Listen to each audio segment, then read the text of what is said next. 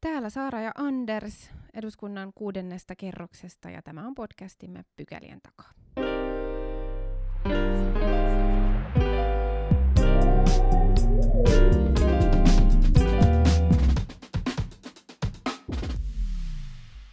Mennään ensimmäiseen pykälään ja tämän viikon aihe on Valko-Venäjän tilanne ja ennen kaikkea mitä Valko-Venäjän ja Puolan rajalla tällä hetkellä tapahtuu. Ää, erityisesti ää, tämän viikon keskustelu on ää, keskittynyt tähän raja-alueen tapahtumaan, mutta Valko-Venäjän tilannetta ja, ja sen kehittymistä on seurannut jo pidempään Helsingin Sanomien toimittaja Tommi Nieminen. Kiitos kun tulit vieraksemme, tervetuloa. Kiitos kun kutsuitte, täällä on oikein kiva olla. Mä aloin Tommi seuraa Twitterissä varmaan äh, valko näiden surullisten kuulu, kuuluisen niin sanottujen vaalien jälkeen. Ähm, ja, ja sä oot siitä asti päivittäin raportoinut äh, valko tilanteesta. Kerro tiivisti, että mikä sun taustas on nimenomaan tämän valko seuraamisen osalta? No se on sellainen, että mä oon käytännössä koko 2000-luvun enemmän tai vähemmän valko seurannut. Mä olin itse siellä ekan kerran Minskissä 2004 parlamenttivaaleissa, jotka oli täysin näytösvaalit. Samoin 2008 parlamenttivaaleissa, jotka oli ihan samanlaiset näytösvaalit, ja jo silloin siellä oli paljon väkivaltaa, mutta se oppositio silloin oli, oli hyvin paljon pienempi kuin tällä hetkellä. Ja, ja silloin mä tajusin, että tämä on tämmöinen pysyvä ongelmamaa, joka ei ole vieläkään päässyt Neuvostoliiton perinteistä irti.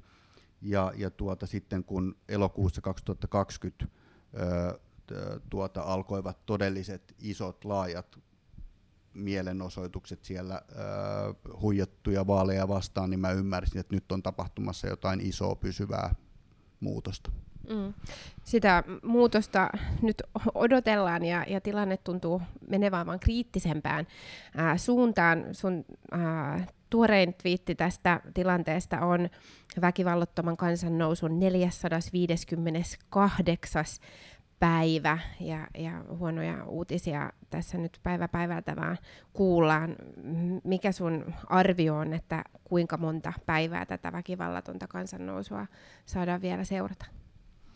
Kyllä sitä valitettavasti joudutaan vielä pitkään seuraamaan, että, että tilanne on, tilanne on niin kuin aika, aika pahassa umpikujassa – ja tavallaan niin kauan mä olettaisin, että kun Vladimir Putin ja Kreml katsoo omista geopoliittisista syistään, että heidän kannattaa Lukasenkaa tukea ja pitää, pitää se diktatuuri siellä pystyssä, niin todennäköisesti niin kauan se diktatuuri jollain tavalla siellä pysyykin.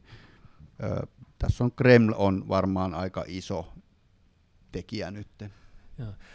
Ei, ei pitäisi tällaisessa haastattelussa lähteä omista muistikuvistaan, vaan pitäisi tarkistaa faktat, mutta mulla on, mulla on yksi sellainen muistikuva, että joskus siinä 10, 10-luvun niin kuin alkupuolella oli sellaista pientä niin kuin lievennystä ja, ja länteen päin avautumista, ja, ja heräsi sellainen niin kuin kevyt toivo, että ehkä Lukashenkankin hallinto voisi jollain tavalla niin kuin, lähestyä me, meitä demokraattisia muita maita noin toimintatavoiltaan. Eh, mitä sen jälkeen tapahtui? Muistanko oikein ja, ja, ja mitä sen jälkeen tapahtui? Mikä oli se käänne? Kyllä, sä, kyllä, kyllä muistat ihan oikein ja kyllä siinä oli selkeästi niin kuin jollain lailla. Se varmaan liittyi, se liittyi myös siihen, että Lukasenka ja Putinin välillä ystävyys, ystävyys viileni selkeästi jossain vaiheessa. Heillä oli niin kuin kaikenlaisia riitoja energian hinnasta ja, ja, ja muusta, muusta tuota, turvallisuuspoliittisista asioista ja, ja tämän tyyppisistä. Ja, ja Lukasenka myös varmaan koki niin kuin oman asemansa uhatuksi siinä Venäjän paineessa, isoveljen paineessa.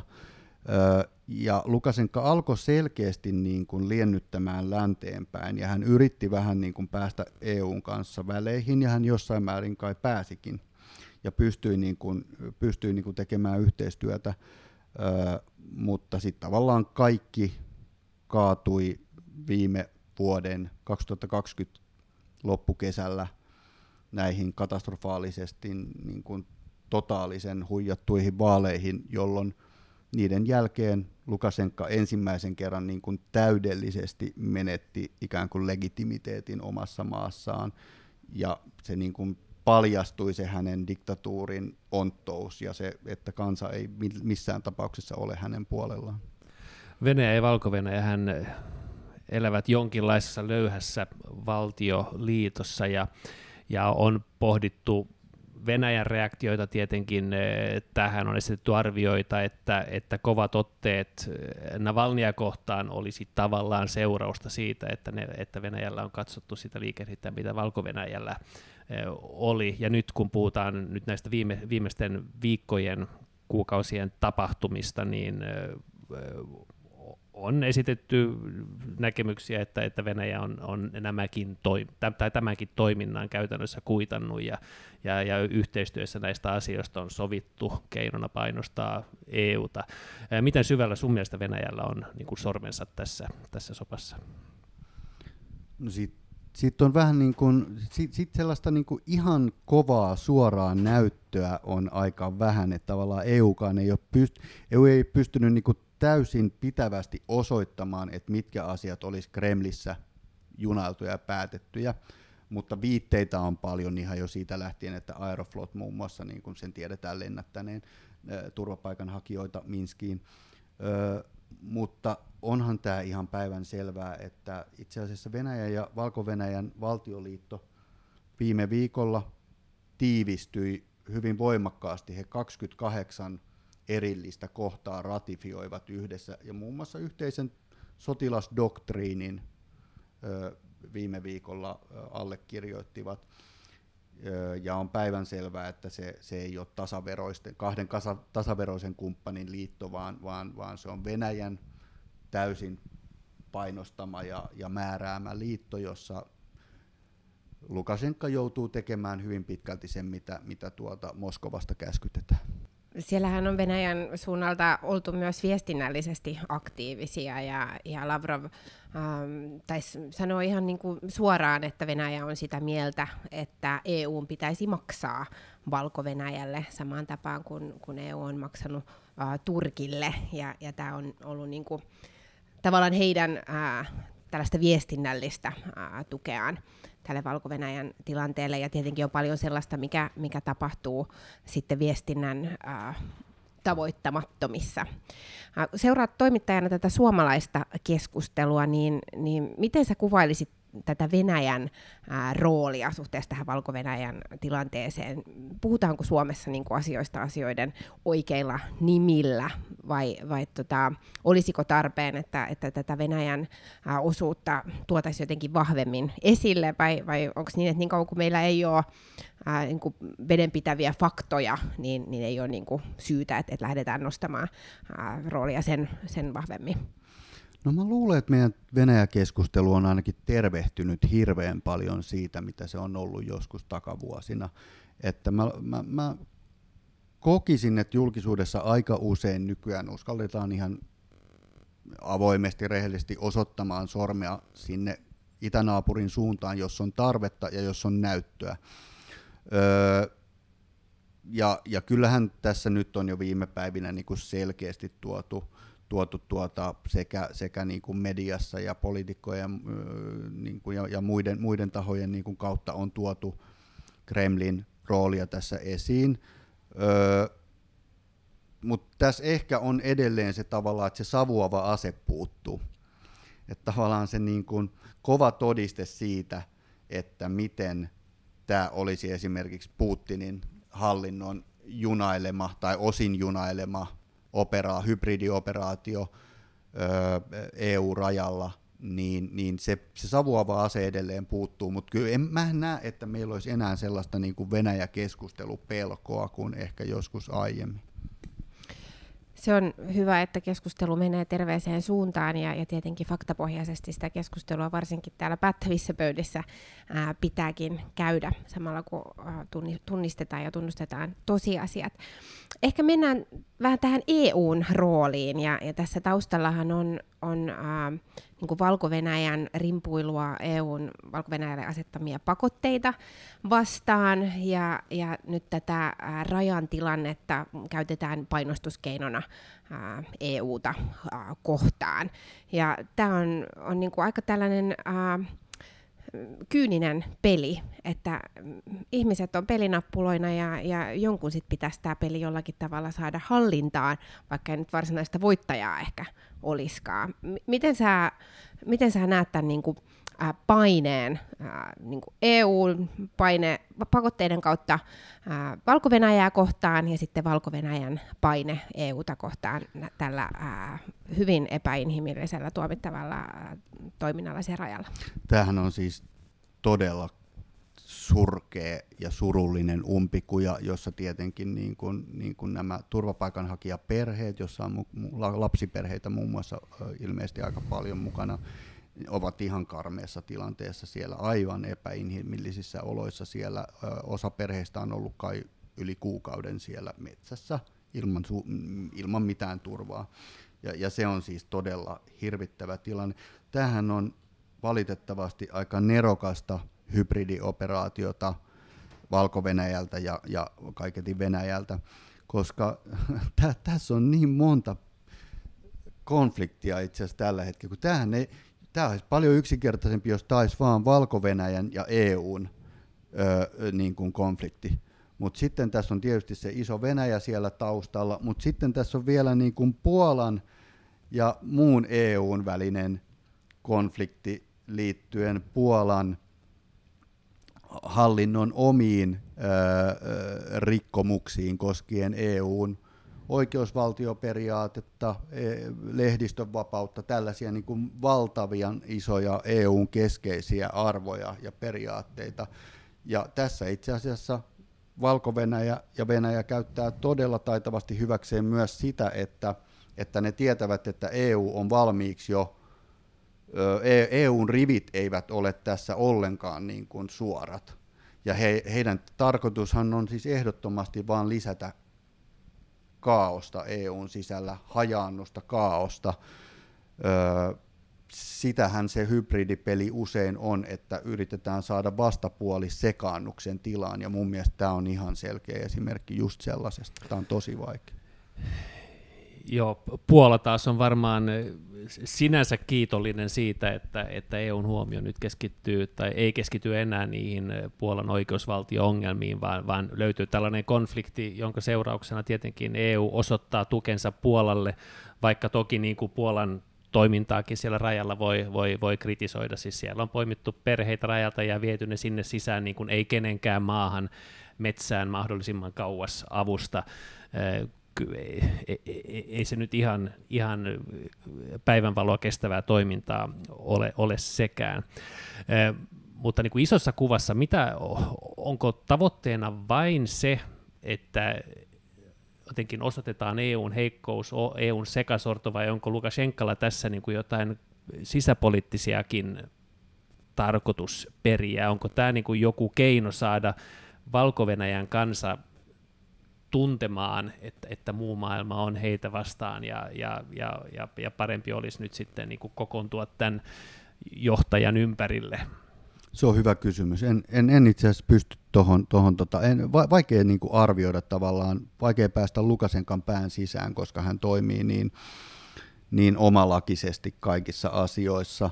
Öö, tietyllä tavalla se niin kuin ilmeisin painostuskohde on tietenkin EUn pakotteet, joita taitaa olla jo viisi kierrosta valko hallintoa kohtaan asetettu tässä tämän, tämän elokuun 2020 jälkeen, mutta on päivän selvää, että EU ei voi niistä, niistä valko pakotteista luopua. Se olisi, se olisi niin kuin skandaalimaista, että tavallaan EU niin kuin antaisi tässä nyt valko periksi voi olla, että tässä on se sisäpoliittinen niin kuin suosionkalastelu-aspekti mukana, mutta mä näen tämän kuitenkin sen niin kuin ytimen tässä operaatiossa, että se on se niin kuin kaauksen, sekaannuksen ja rivien hajoamisen mm. lisääminen EUn sisällä. Joo, ja no tässä sekin aspekti tietenkin, että, että nyt näiden tapahtumien myötä voi niin kuin hyvällä syyllä sanoa, että ei se EU nyt kovin, juuri, juuri parempi ole kuin, kuin Valko-Venäjä, kun siellä niin kuin molemmista suunnista työnnetään ihmisiä sinne ei kenenkään, kenenkään maahan. Eh, jos ajattelee Venäjän reaktiota, niin kuvittelisin, että Venäjä ehkä ei kuitenkaan iloitse siitä, että Valko-Venäjä nyt uhkaa kaasuhanojen sulkemisella, koska sehän käytännössä luo vain lisää vettä myllyyn sille mun mielestä ihan perustellulle argumentille, että EUn riippuvuus venäläisestä maakaasusta on ongelma ja että maakaasu on ase, joka jota on käytetty poliittisessa mielessä hyväksi ja, ja, ja, ja jolla varmaan, jota varmaan nyt sitten tässäkin tilanteessa tullaan käyttämään poliittisena asena, että, että jos itse olisin Putin, niin, niin varmaan toivoisin, että tällaista keskustelua ei tule. Sinänsä pitäisi tehdä perusteluna, ja itse ajattelen, että nyt vaikka Nord Stream 2 oli, oli niin kuin suuri strateginen virhe Euroopalle, mutta tota, e, eiköhän sekin keskustelu taas sitten nosta päätään se, että miten, miten Euroopan energia, energiaitsenäisyys tai riippumattomuus on osa tätä, tätä tota, näiden, näiden EUn ja Venäjän välistä peliä. Mä oon ihan täsmälleen samaa mieltä ja mun mielestä me ei olla Suomessa ehkä käyty vielä sitä niin kuin esimerkiksi Nord Stream-keskustelua vielä silleen isosti ja kunnolla läpi nimenomaan turvallisuuspoliittisesta mm. ö, aspektista ja, ja just tämä, että, että mun mielestä EUlla on olisi hirveä kiire ja, ja nyt niin kuin kauhean korkea aika alkaa vapautumaan tästä energia, energiariippuvuudesta Venäjän suuntaan. Ja sitten samoin ehkä, niin kun, jos ajatellaan sitä isoa kuvaa, niin samoin EU pitäisi niin kun, jollain lailla päästä, päästä myös niin kun itseriittoisemmaksi turvallisuuspoliittisesti ehkä Yhdysvalloista, että ei oltaisi niin sen Yhdysvaltojen niin kulloisenkin hallinnon oikkujen varassa, vaan, vaan tuota, tavallaan tämä eurooppalainen oma puolustusyhteistyö niin vahvistuisi. Mm. Joo, tämä Nord Stream-hankkeen uh, yhtymäpinta tähänkin asiaan on, on mun mielestä niin kuin ihan tosi relevantti näkökulma, ja muistan itsekin Pohjoismaiden neuvostossa pitäneeni sellaista puheenvuoroa joskus viime kauden alkupuolella varmaankin, että ää, miksei tätä niin kuin ulko- ja turvallisuuspoliittista keskustelua käydä ollenkaan. Et sitä käydään niin kuin ympäristön näkökulmista ja, ja työllisyysnäkökulmista ja, ja talouden kannalta ja näin, mutta se ohitettiin ikään kuin ää, kokonaan vähän vastaavalla tavalla kuin joissakin ydinvoimahankkeissa on, on meillä niin kuin Suomessa valitettavasti tehty. Sen sijaan tämä niin kuin keskustelu, mitä nyt käydään tähän akuuttiin tilanteeseen liittyen, niin siitä on varsin laaja konsensus, että se on nimenomaan ulko- ja turvallisuuspoliittinen kriisi, mikä, mikä siellä on käynnissä. Ja äh, siinähän äh, Valko-Venäjä ja, ja varmasti Venäjä osaltaan siellä taustalla iskee EUn heikkoon kohtaan. Ja se on äh, se, että tästä turvapaikkapolitiikasta ei ole kyetty sopimaan kaikkien näiden vuosien aikana. Ja niin kauan kuin niitä yhtenäisiä linjauksia ei, ei kyetä EUn sisällä tekemään, niin, niin niin kauan EU on heikko, ja, ja tämä heikoin kohta on varmasti sellainen, mitä, mitä tullaan muutenkin hyödyntämään, että sitä keskustelua ei päästä pakoon. Sen lisäksi, että tämä on ulko- ja turvallisuuspoliittinen ää, kriisi ja, ja niin kuin vakava kysymys, niin se on myös vakava humanitaarinen kysymys. Ja just niin kuin Tommi sanoit, niin, niin siellä on, on ää, pieniäkin lapsia, ää, yöt ovat hyvin kylmiä ja, ja ei ole ruokaa, ei ole, ei ole suojaa. Ja ilmeisestikin myös avustusjärjestöjen toiminta on hyvin hankalaa siellä alueella. Ää, millä tavalla tätä humanitaarista apua pystyttäisiin nyt viemään sinne paikan päälle? Onko sulla tietoa, että et mikä, mikä niinku käytännössä se tilanne on, että saadaanko apua perille? Hesarin toimittaja Jussi Sippola ää, ja kuvaaja Sami Kero pääsi just, just tota, varmaan pari päivää sitten pääsi sinne, sinne rajalle ja, tai rajan tuntumaan ja tekivät, tekivät sieltä jo iso reportaasia ja, ja siinä tuo, tuotiin aika selvästi se, että Puola on luonut siihen semmoisen niin kuin rajavyö, niin kuin erillisen vielä rajavyöhykkeen, jonne he eivät päästä, ää, eivät päästä juurikaan niin kuin humanitaarista porukkaa, eivätkä toimittajia. Ja se on tämmöinen niin kuin suljettu pimeä vyöhyke, jolta, jolta ei oikein tihku tietoja. Tiedetään, että siellä on näitä turvapaikanhakijaperheitä, joita ei ole päästetty Puolan puolelle kunnolla, ja, ja heitä yritetään niin kuin, työntää takaisin sille valko ja valko taas ei päästä heitä niin kuin, ta- takaisin sinne.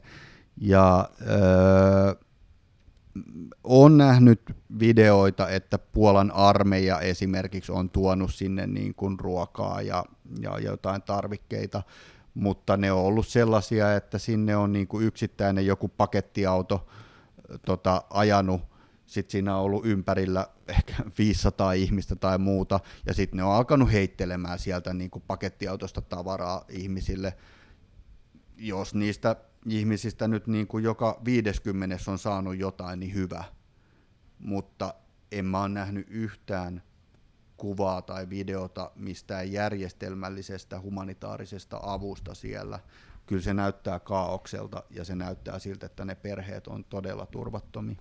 Jos ajattelee tätä turvapaikkanäkökulmaa, niin varmaan on niin syytä epäillä, että, että tällainen joukko ihmisiä, joka ilmeisesti on niin masinoitu tulemaan tänne, niin ehkä se turvapaikka-aspekti on, tai turvapaikkaperusteet on, on varmaan suurelta osin kohtalaisen, kohtalaisen heikot, mutta se, että siellä on humanitaarinen kriisi, sehän on niin ihan itsestään selvää, ja siinä tilanteessa ajatus, että, että, että avustusjärjestöjä ei päästä sinne lähelle, tai että ihmisiä niin ajetaan takaisin sinne, ei kenenkään maahan, missä ne on käytännössä vain kahden tulen välissä, niin on tietenkin täysin kestämätön, ja jotenkin se narratiivi siitä, että jota ehkä vähän on elätetty täällä Suomessakin, että jos heitä auttaa, niin silloin nimenomaan sortuu tähän niin kuin hybridivaikuttamisen tavoitteeseen.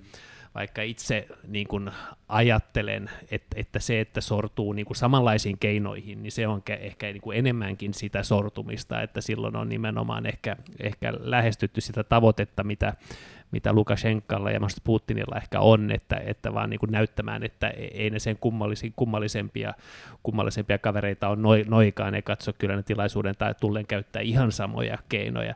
Miten täällä tähän ristiriitaan sun mielestä pitäisi suhtautua?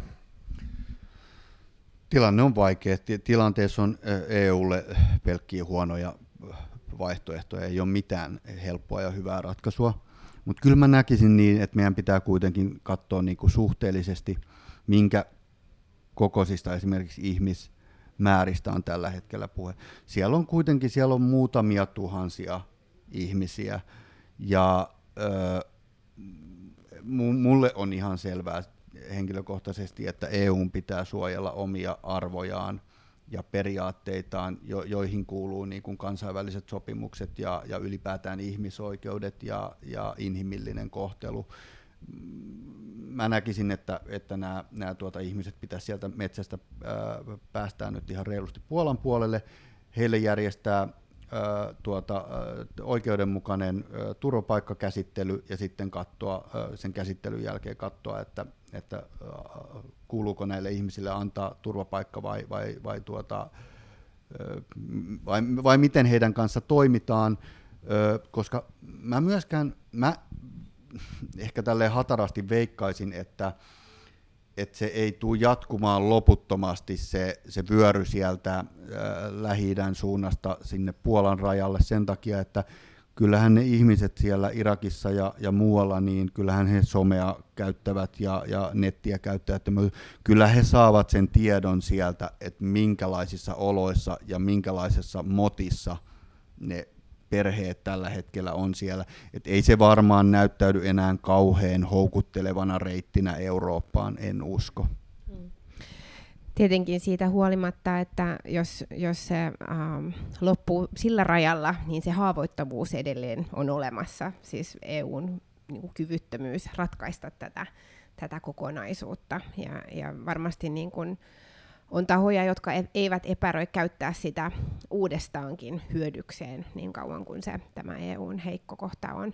Aivan päivänselvää on, että humanitaarinen apu pitää saada nopeasti paikan päälle sinne, etenkään kun ei ole näköpiirissä, että, että mitään kauhean nopeaa ratkaisua ää, olisi nyt niin kuin päivien ää, sisällä välttämättä tulossa, ja, ja siellä kuitenkin vietetään pienpakkasessa ää, pitkiä pitkiä kylmiä ja, ja tota, ilman ruokaa öitä.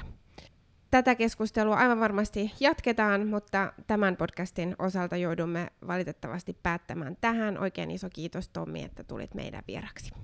Kiitos, että kutsuitte, oli kiva. Joo, kiitos vierailusta.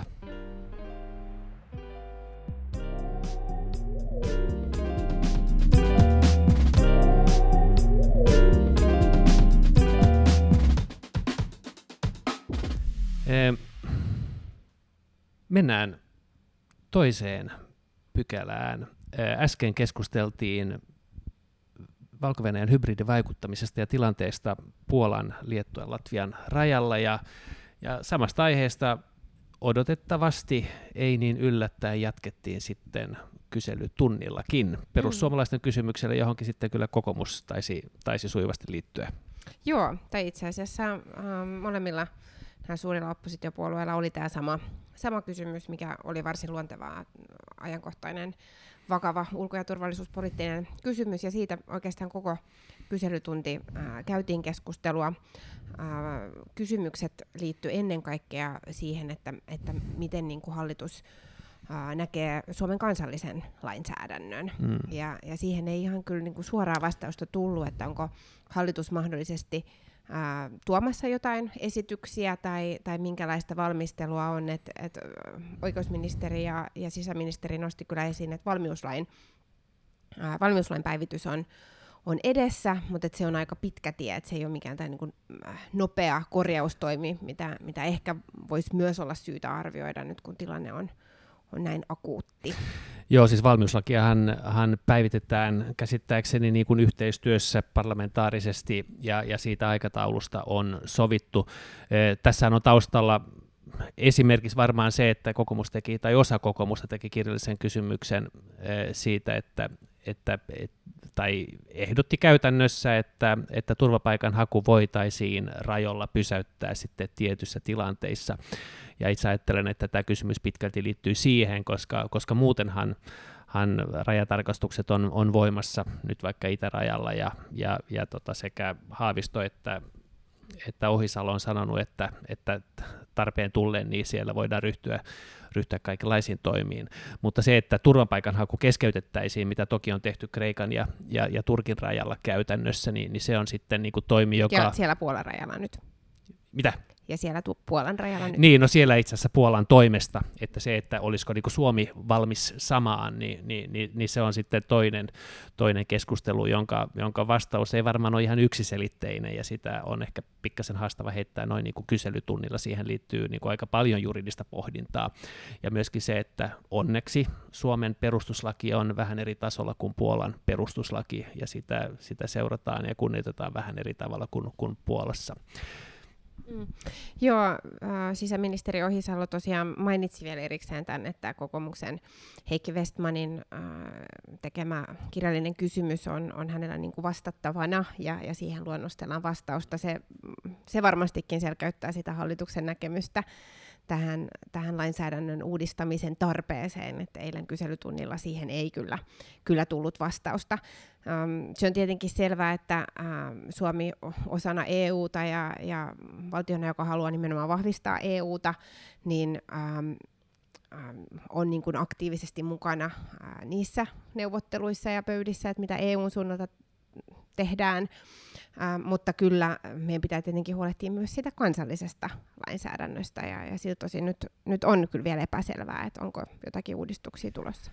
Joo, kaiken kaikkiaan ehkä tämä on asia, josta pitäisi päättää EUn sisällä, että, että, että EU, EU olisi niin yhteneväiset ratkaisut tällaisiin tilanteisiin, että jos, se lähtee, jos siitä tulee sellainen niin kuin EU-valtioiden välinen niin kuin kilpajuoksu, jossa on niin kuin miljoona eri, eri ratkaisua, niin sehän vaan niin kuin sekoittaa tätä tilannetta entisestään.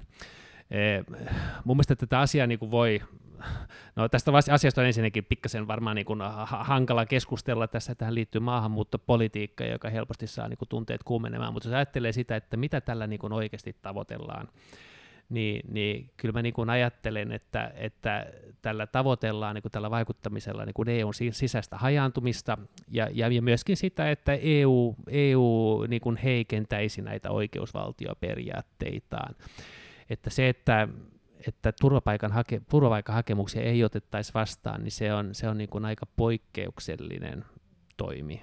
Mitä ja, toki käytettäisiin ainoastaan hyvin joo, joo, poikkeuksellisessa ja perusteellisessa joo. tilanteessa väliaikaisesti. Kyllä, ja, ja tässä tilanteessa hän, hän, hän tavallaan voi ajatella, että, että, että niin kuin huomionhan pitäisi kohdistua niihin valtioihin, joita tätä harrastaa, että, että nämä turvapaikanhakijathan tässä kuitenkin välikädessä.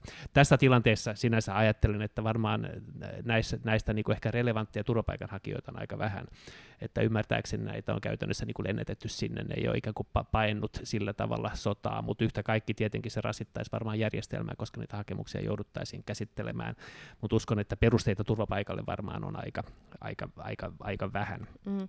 Ja meidän koko tätä turvapaikkajärjestelmäähän mm. ei ole siis rakennettu semmoisiin tilanteisiin kuin mitä tänä päivänä on, eikä, eikä sellaisiin äh, määriin, ehkä aina, varsinkaan niin kuin Joo, Suomen, äh, Suomen kokoisessa valtiossa, Joo. jossa turvapaikanhakijoita on, on niin kuin ollut määräisesti tosi vähän. Et siinä mielessä siis tämä on niin kuin hyvin uuden tyyppistä keskustelua hyvin uudenlaisessa Joo. tilanteessa, jossa tätä koko järjestelmää on mm. kyllä syytä Joo. tarkastella. Joo, ja tässä tilanteessahan sinänsä niin määrät ei ole hirvittävän isot vielä, että mm. käsittääkseni valko on, on suuruusluokkaa 10 000 ihmistä ja Saksa on ilmeisesti tullut noin 8 000 Suomeen. Suomeen 30. Suomeen 30, että määrät ovat vielä ihan pienet. Kyllä, kyllä. Pienet. Ja se keskusteluhan on nimenomaan siitä, että mikä meidän varautuminen ja Joo. valmius on siinä tapauksessa, jos yhtäkkiä Suomeen vaikka tulisikin Joo. isoja määriä ihmisiä. Joo, ja sehän on sitten siis, siinä suhteessa niin kuin on tarvetta tällaiselle eurooppalaiselle ratkaisulle, ja siksi mun mielestä on, on ollut niin erikoista, että, että Suomessa on suhtauduttu, tai monen puolueen su, suunnasta on suhtauduttu niin kuin, e, varauksella tai suorastaan kielteisesti siihen, että, että, että meillä olisi niin kuin tällainen yleiseurooppalainen mekanismi, johon kuuluisi myöskin jonkinlainen niin kuin solidarisuus ja taakanjako, koska mun mielestä on ilmeistä, siis syy siihen, että me suhtaudutaan siihen kielteisesti, tai että monet suhtautuu siihen kielteisesti, on tietenkin ollut se, että tällä hetkellä tai tähän asti paine on ollut Italiassa, eh, Italiassa ja Kreikassa, mutta koska se yhtä hyvin voi kohdistua Suomeen, niin Suomenkin intressissä olisi, että meillä olisi jonkinlainen järjestelmä niin tällaisia, tällaisia tilanteita varten. Mutta tota, yhtä kaikki siis tässä on tietenkin turvapaikkajärjestelmä välillisesti äh, rasitetaan, mutta, mutta se, eh, ehkä enemmän tämä on kuitenkin tällä hetkellä humanitaarinen kriisi, että siellä käytetään nyt näitä ihmisiä hyväkseen niin kuin hyvinkin kyynisellä tavalla, ja sitten niitä jätetään sinne metsään oman onnensa nojaan, ja kuolematapauksia on jo tullut, ja, ja, ja jos kanta, jos EUn vastaus tässä on vain se, että kukaan ei tule rajan yli, kun toisella puolella kuitenkin on, on niin kuin häikäilemättömämpi toimia, niin kuin Lukashenka tässä tapauksessa, niin, niin niitä kuolemantapauksia tulee kyllä vino vino lisää. Mm.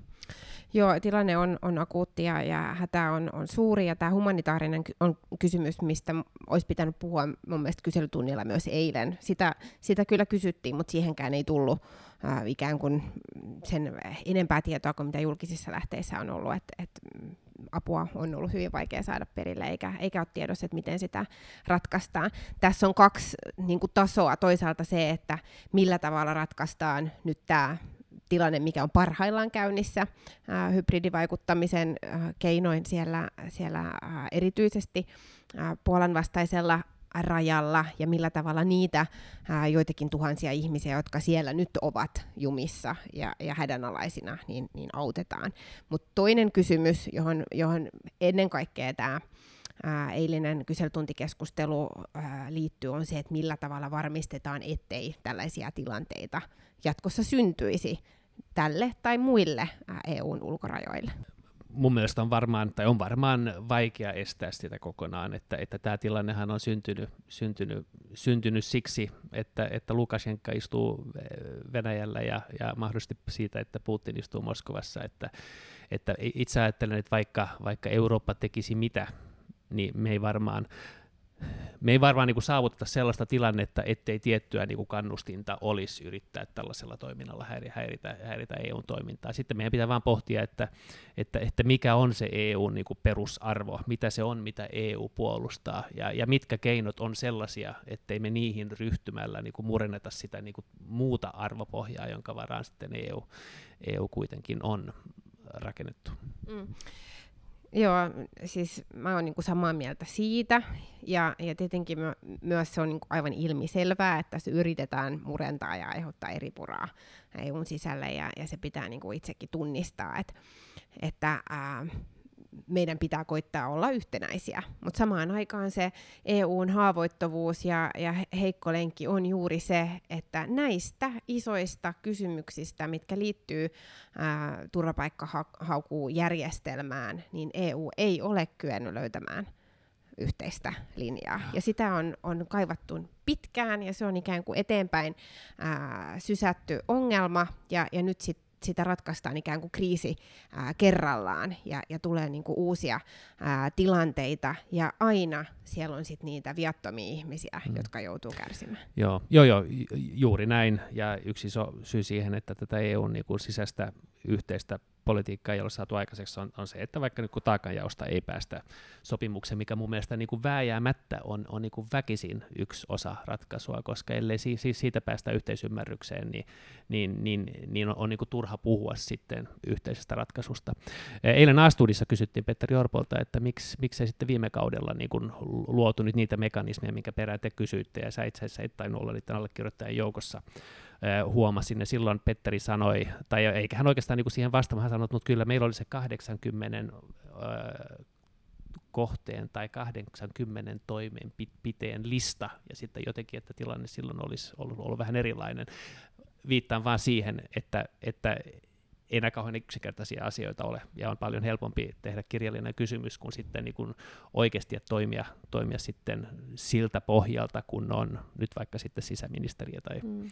tai osa hallitusta muuten. No sitten täytyy muistaa, että viime kaudella vuonna 2015 tämä turvapaikkatilanne tuli ensimmäistä kertaa isosti Suomeen, ja eihän, eihän niin kuin Suomessa oltu vastaavaa nähty, silloin oltiin aivan uuden tilanteen edessä, ja Petteri Orpo silloin juuri juuri sisäministerinä, ja kyllähän ää, silloinen hallitus käynnisti paljon ää, toimia, ja, ja niin kun, ää, luotiin ää, järjestelmiä ja, ja mekanismeja, ja sitä tilannetta silloin ää, purettiin. Mutta se varsinainen kysymys on, on sitten taas kokoomukselta nykyisellä, nykyisenä oppositiopuolueena, että mik, miksei niitä toimia ole ikään kuin jatkettu ja, ja viety eteenpäin. Et silloin on, on tullut ilmi, että, että meillä on tällaisia tilanteita. Se oli ensimmäistä kertaa siinä mittakaavassa, mutta ei varmastikaan viimeistä, ää, millä tavalla Suomi ää, niin kuin omia järjestelmiään, omia lainsäädäntöjään uudistaa niin, että me ollaan paremmin varautuneita sit jatkossa.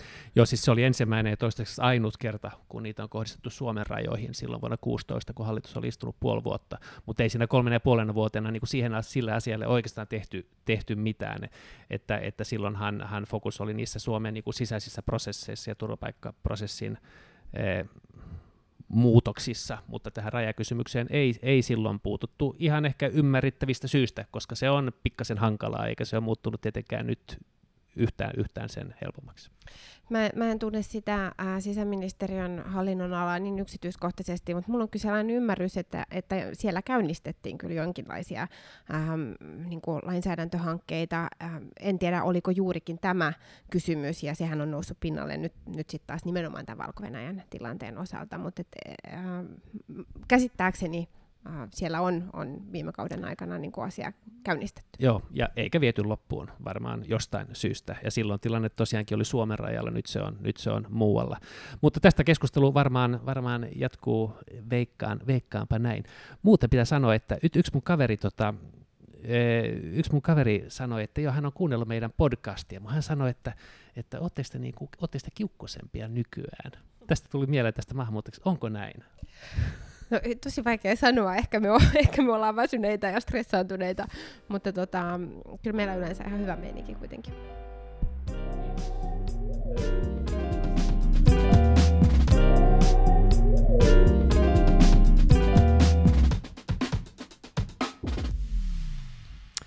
No ja, vi går till paragraf 3, and this time uh, this section will be done in English because we have uh, a guest here from France and from Finland, actually. Uh, Tessa and Liane, they are following me this day in, in Parliament. They are following the work of, of, of, a parliamentarian and have now been listening to this podcast recording session also. Uh, Tessa is a student of Mattlidens Gymnasium and Liane is from uh, Avignon and here for three weeks uh, to yeah, see how the school is, I guess. So, can you tell tell us a little bit about why why you're here in Finland and, and what your thoughts are so far? Um, so I'm here thanks to an exchange we are having in collaboration with Finland. It's called Mistral Boreal, and I'm here to improve my skills in English. Um, honestly, even if I've only been here since Monday, I think that the Finnish school system is better than the one in France. Um, actually, I sometimes have 10 hours of school and a lot of homeworks, but um, my skills are not even better and good as um, some students here. Um, my language skills, for example. Uh, I have the impression that we are quite behind concerning the evolution of school system. Well, your English is great. I mean, I'm very happy that you are here, so I don't have to speak Swedish today. Uh, and and you was in you, you were in France uh, a few weeks earlier, if I if I understood correctly. Uh, yes, I was in France. I went there um, in the end of September, and I was there for three weeks learning French. And today you are here in, in the Parliament of Finland, and, and you are following uh, Anders around and, and seeing how, how his work as an MP goes. How, how do you see it so far? What have you seen so far in, in the Parliament? Uh, well, we only came here for this podcast, so um, but it's been interesting, and I've been here once before, so um, yes. Uh, the same. yeah. yeah, you'd be able to follow follow me during this day, and that means just running from from meeting to meeting. And and unfortunately, uh, in most cases, you have to be you have to be left outside the door, but at least you get a chance to to see the rhythm. But about the school system, uh, uh, so I- understood from you that you view you think that it's maybe freer uh, than what you're used to in France. Yes, yes, really. Um, it's more free, like it's more easy, Mhm. and yes, that's it. And then you get to come to Parliament every other day. Enjoy your day in, in, in the Parliament and enjoy your stay in, in Finland, and good luck with uh, your studies to both of you. Thank you. Thank you.